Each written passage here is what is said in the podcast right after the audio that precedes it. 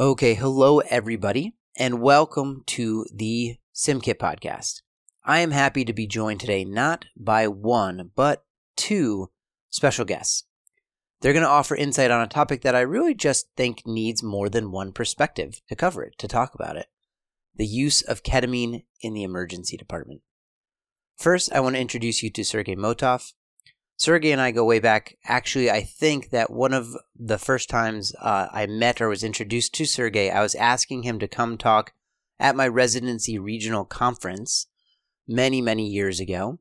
And Sergey is an expert in pain management in the emergency department. He's been researching and publishing on that for years, possibly decades, Sergey.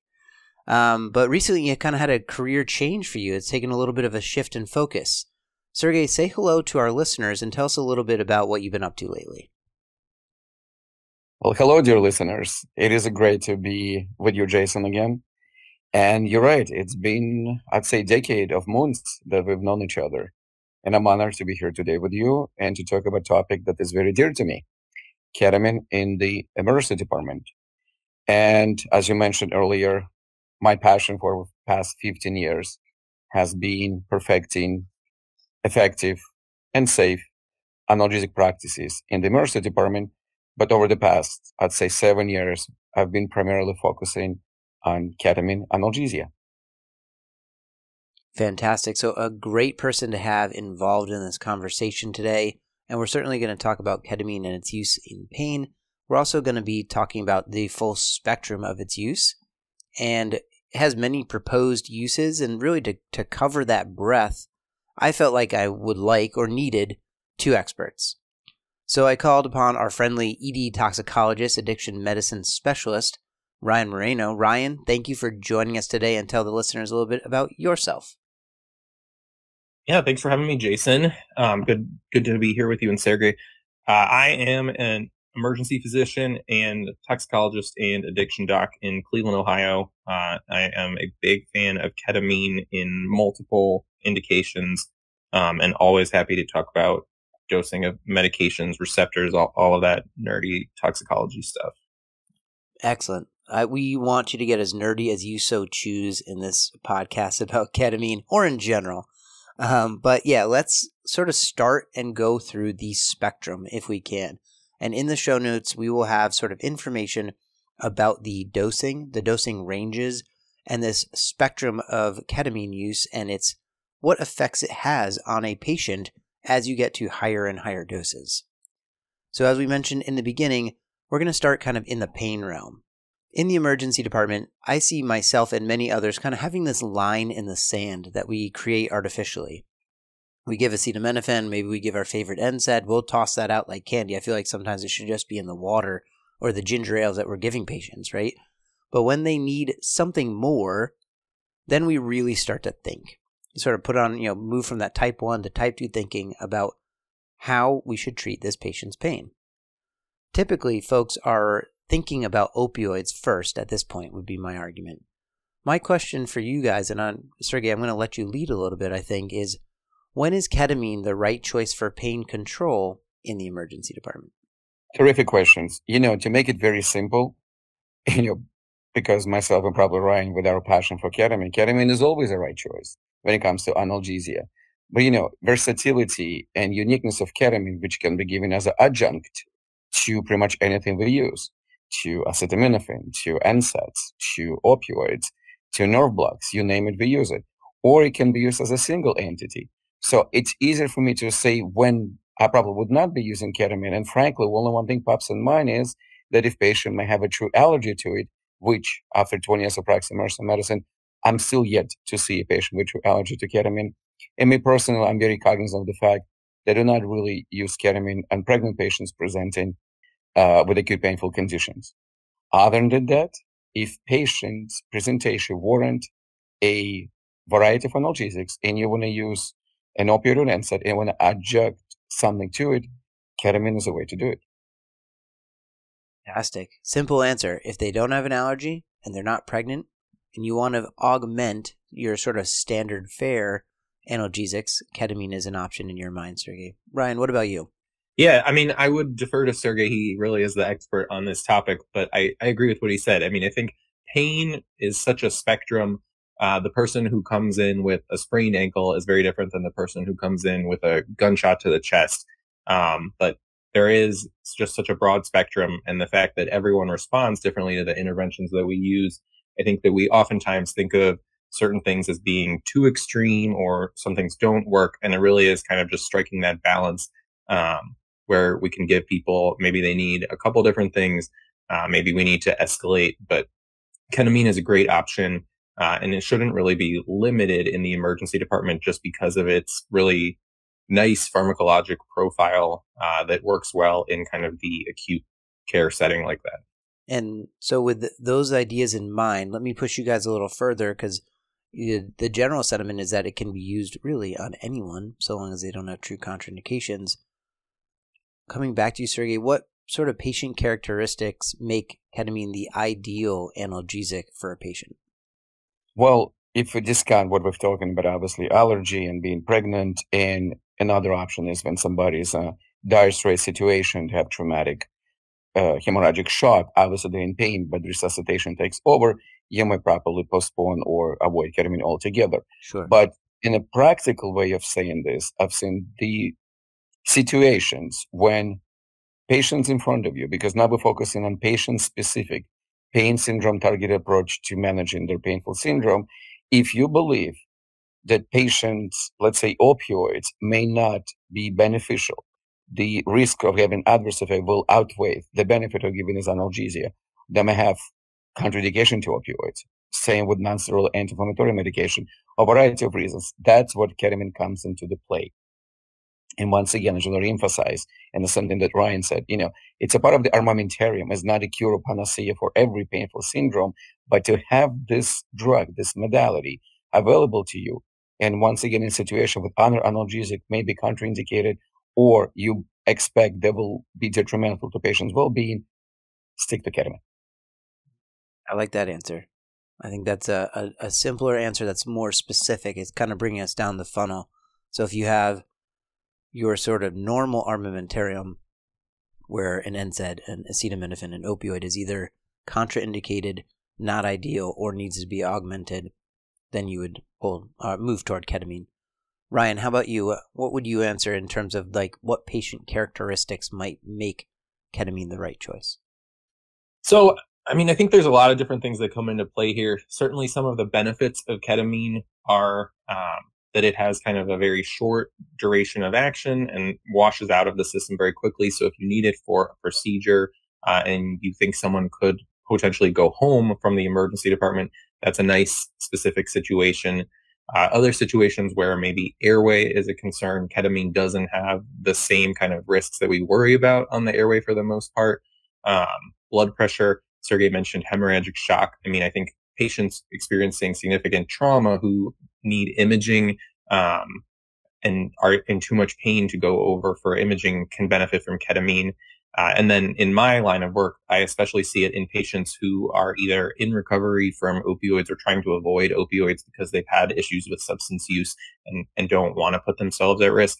Those are kind of all very specific situations. And I think overall, as Sergey said before, it really is there's no no patient who can be excluded other than like an allergy or, or a pregnant patient that it comes down to kind of at the end of the day in my mind just provider familiarity uh, and so i think it's underutilized because people are not as familiar or comfortable using it uh, and i think this is a direction that we're going to be moving more and more towards if not already okay perfect i like that uh, idea as well and um, I actually kind of want to get a little bit more into what you're saying there, Ryan.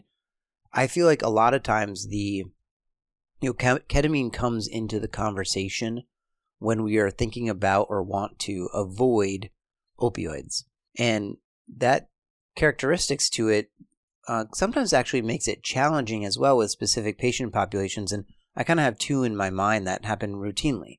You know, elderly patient has you know rib fractures or or has other traumatic injury we often want to avoid opioids because we have concerns about the you know, adverse effects of these opioids in the elderly or debilitated. But no one really wants a dissociated or high grandma running around the emergency department. In the same vein, Ryan, you mentioned you know opioid use disorder, where there's obviously a desire or thought at least to avoid opioids. But we do find that, you know, concurrent psychosocial or psychiatric disorders kind of run hand in hand with opioid use disorder. So, how do you balance these kind of competing interests?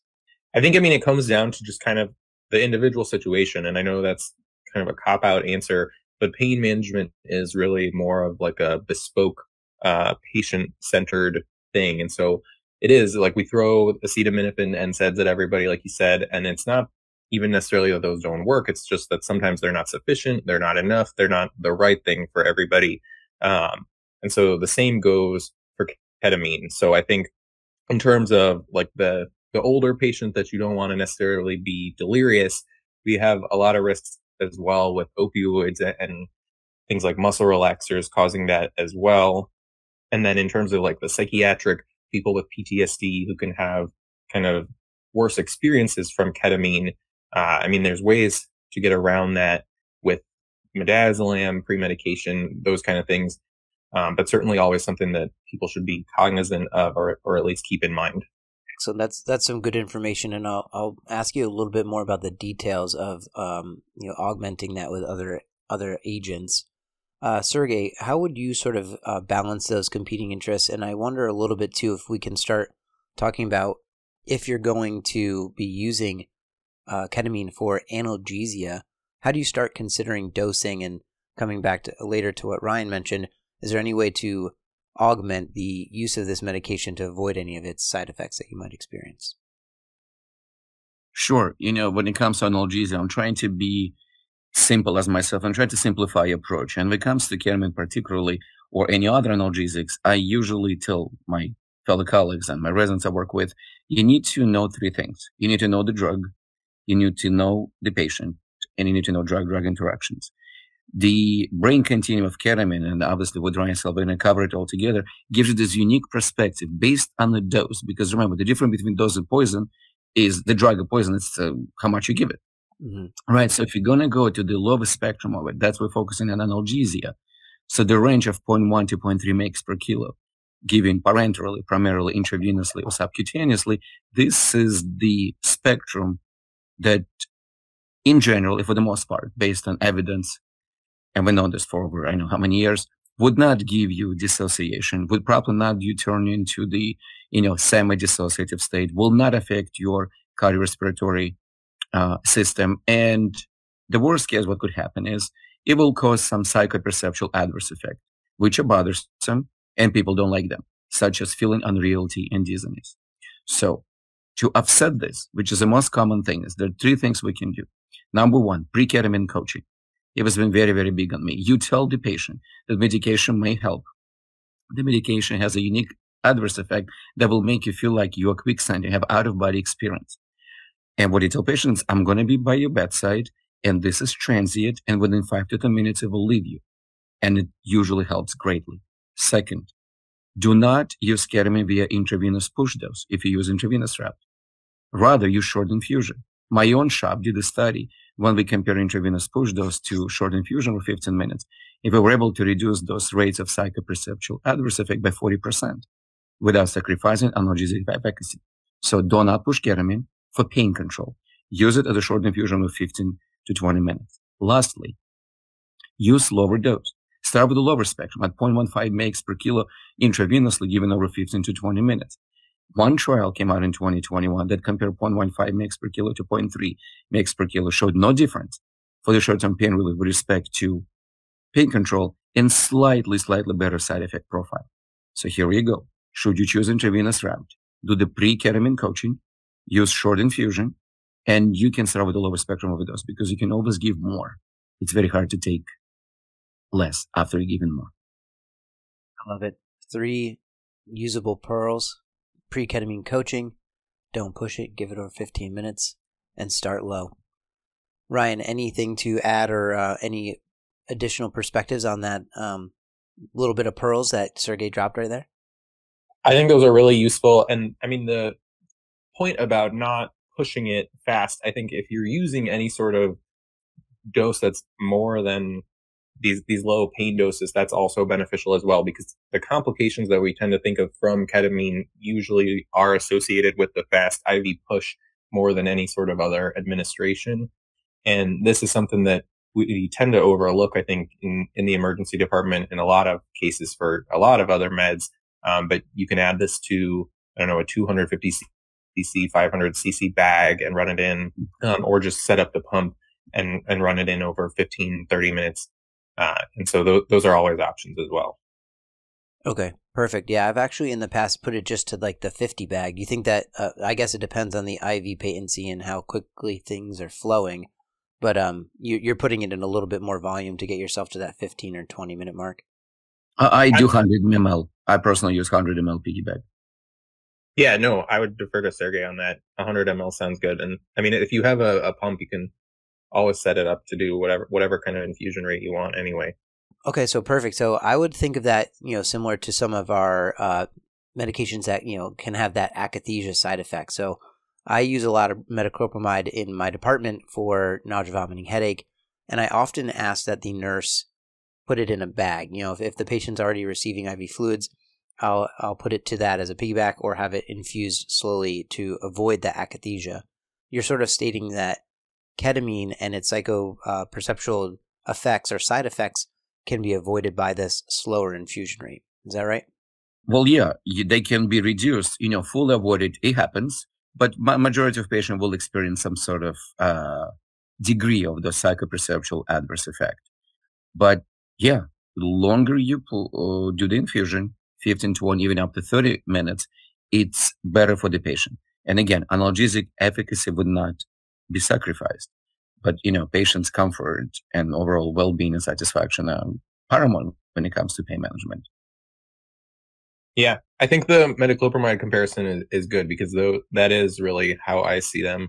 Um, and for ketamine too, I mean, if you're using getting to higher doses, which maybe I'm jumping ahead here, but we worry about kind of the risk of apnea associated with like a, a rapid push of a higher dose. You can always just infuse it slower. Okay, perfect. And I guess let's jump a little bit to sort of some of your augmenting um, medications as well. So for metoclopramide, sometimes people talk about diphenhydramine for avoidance of some of that akathisia, the slow push. Ryan, you're mentioning some other ways to avoid some of the uh, side effects of ketamine with other agents that you might use. Tell us a little bit more about that. Well, so if I'm using a higher dose, uh, and again, I would love to hear what Sergey's input is as well. If I'm using a higher dose, I mean, the most frequent side effects I'm seeing are kind of the psychological ones and then gastrointestinal, particularly nausea and vomiting. So I almost always will pre-medicate someone with ondansetron or, or some sort of antiemetic. Uh, but very often, if I'm using more than kind of the low pain dose, we'll also give um, midazolam or in, in rare circumstances another benzo, but usually midazolam uh, as a pre-medication as well. So I wholeheartedly agree with Ryan. And once again, you know, on rare occasions, I resort to antiemetics, and I primarily use ondansetron as well, if I need to.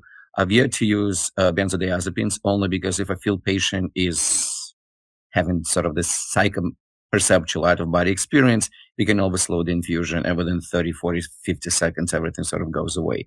Because once again, just to reiterate, those adverse effect of ketamine, they are rate and dose dependent.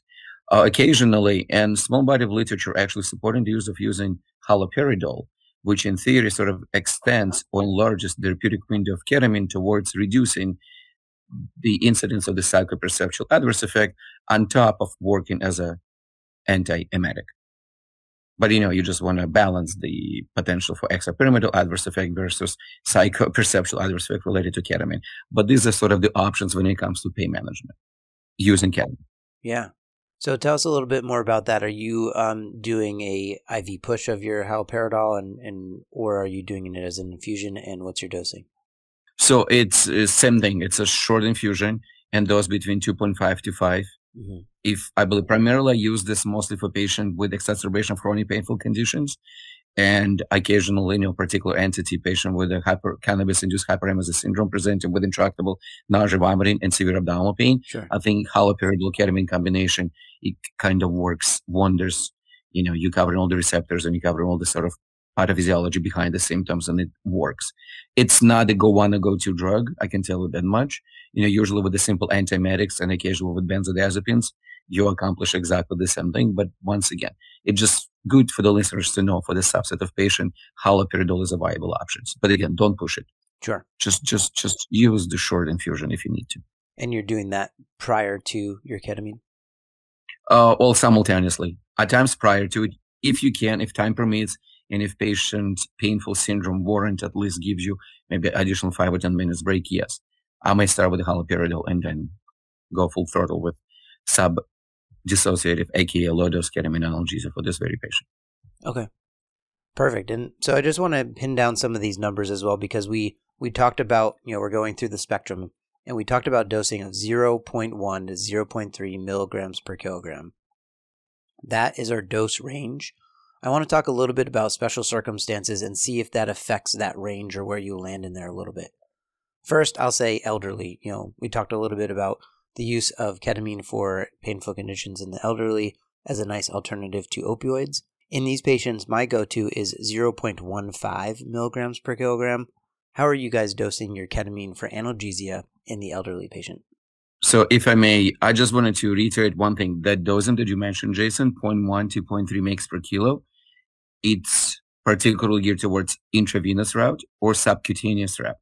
Because just to jump ahead of myself, I just want to cover this briefly and then I get to your beautiful specific uh, geriatric ketamine analgesia is that should IV access be unavailable or not timely accessible, intranasal route, it's beneficial for managing a variety of painful conditions in emergency department, primarily pediatrics, but there's data supporting its use in adults. So for the intranasal route, we're talking about 0.5 to 1 milligram per kilogram dose. Now just remember, you cannot push more than 1 ml per nostril. My preferred preferred dosing range is 0.3 to 0.5 ml. You can always split and titrate.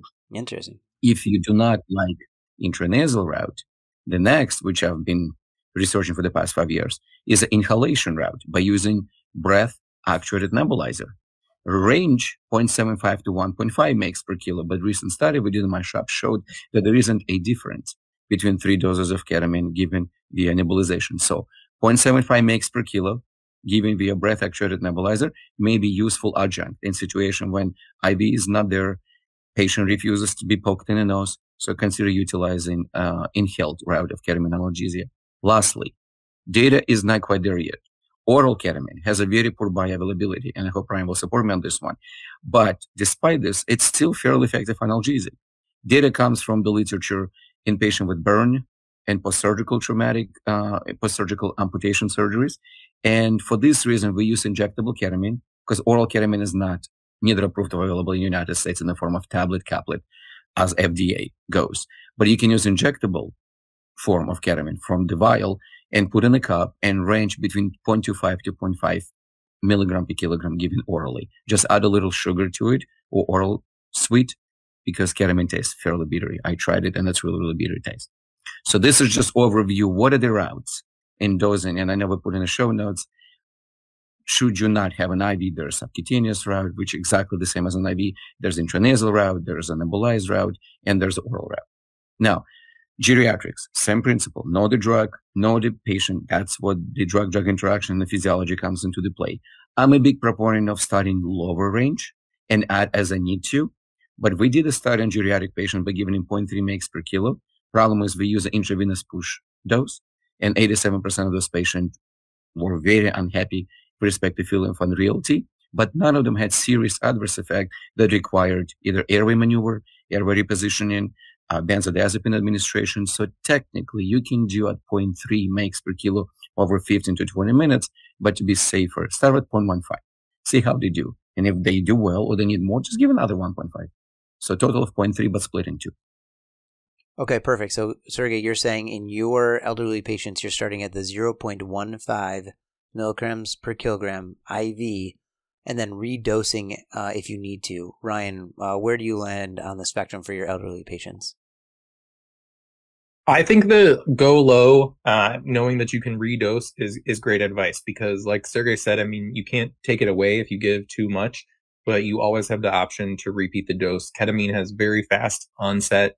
Um, so you know if it works or if it doesn't very quickly. this isn't something that's going to be adding adding tons of time um, to to your work and, and your patients. Just uh, and definitely, if you could can avoid kind of some of the adverse effects uh, as well, then then that's probably the best approach. Perfect. And uh, so, in terms of the logistics of that, how are you?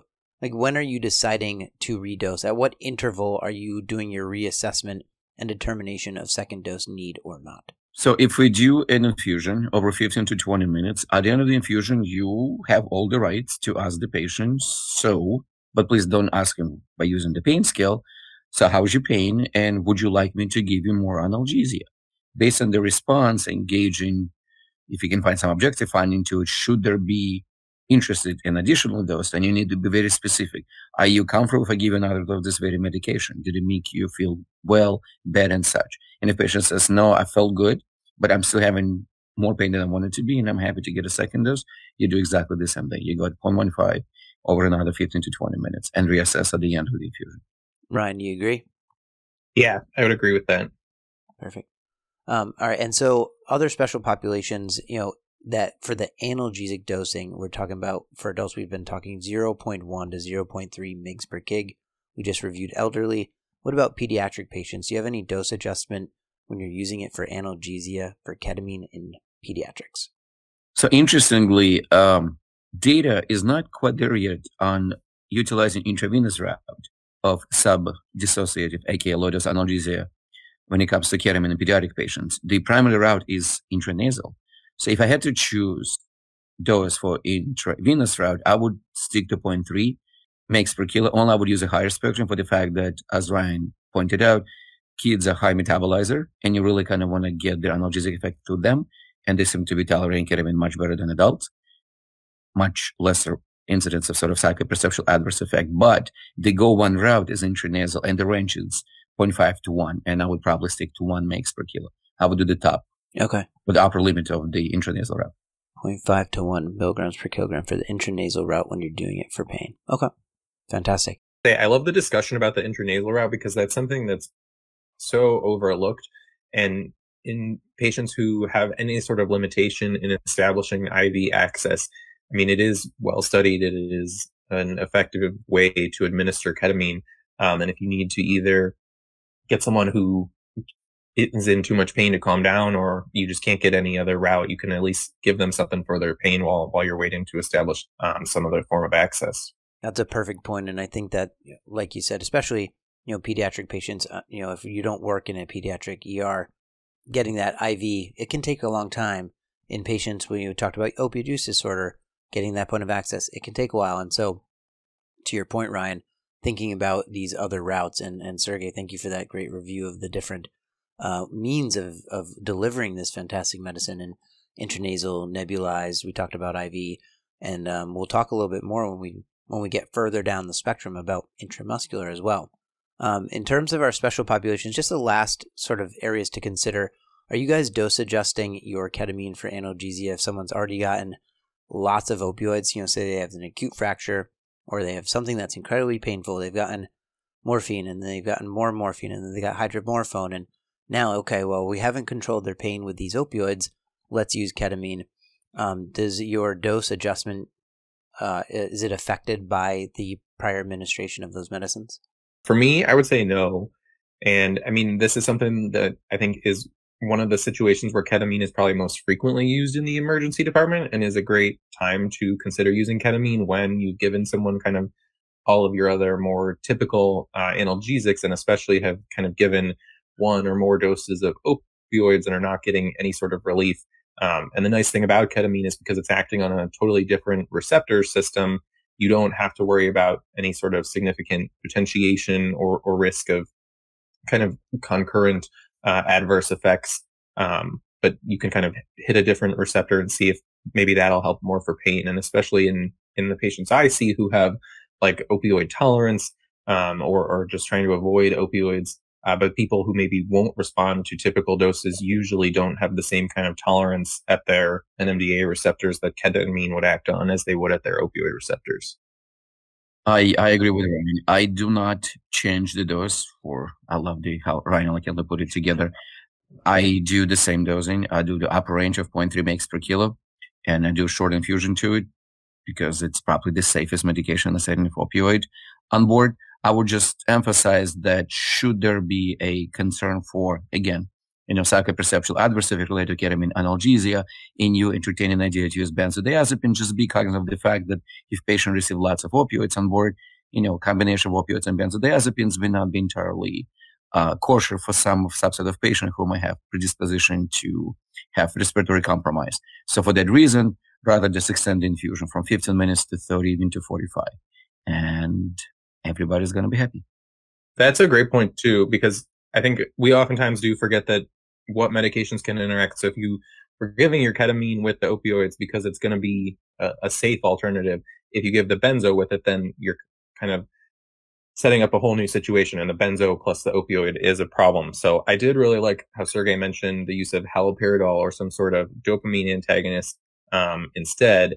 And then thinking of not to get like too into the weeds here, but the reason the ketamine has these psychosocial or psychological psychiatric perception disturbances, um, it does have pretty significant action on your dopamine receptors. And so particularly like D2, the same um, receptor pathways that we think of for uh, like psychosis, psychotic disorders.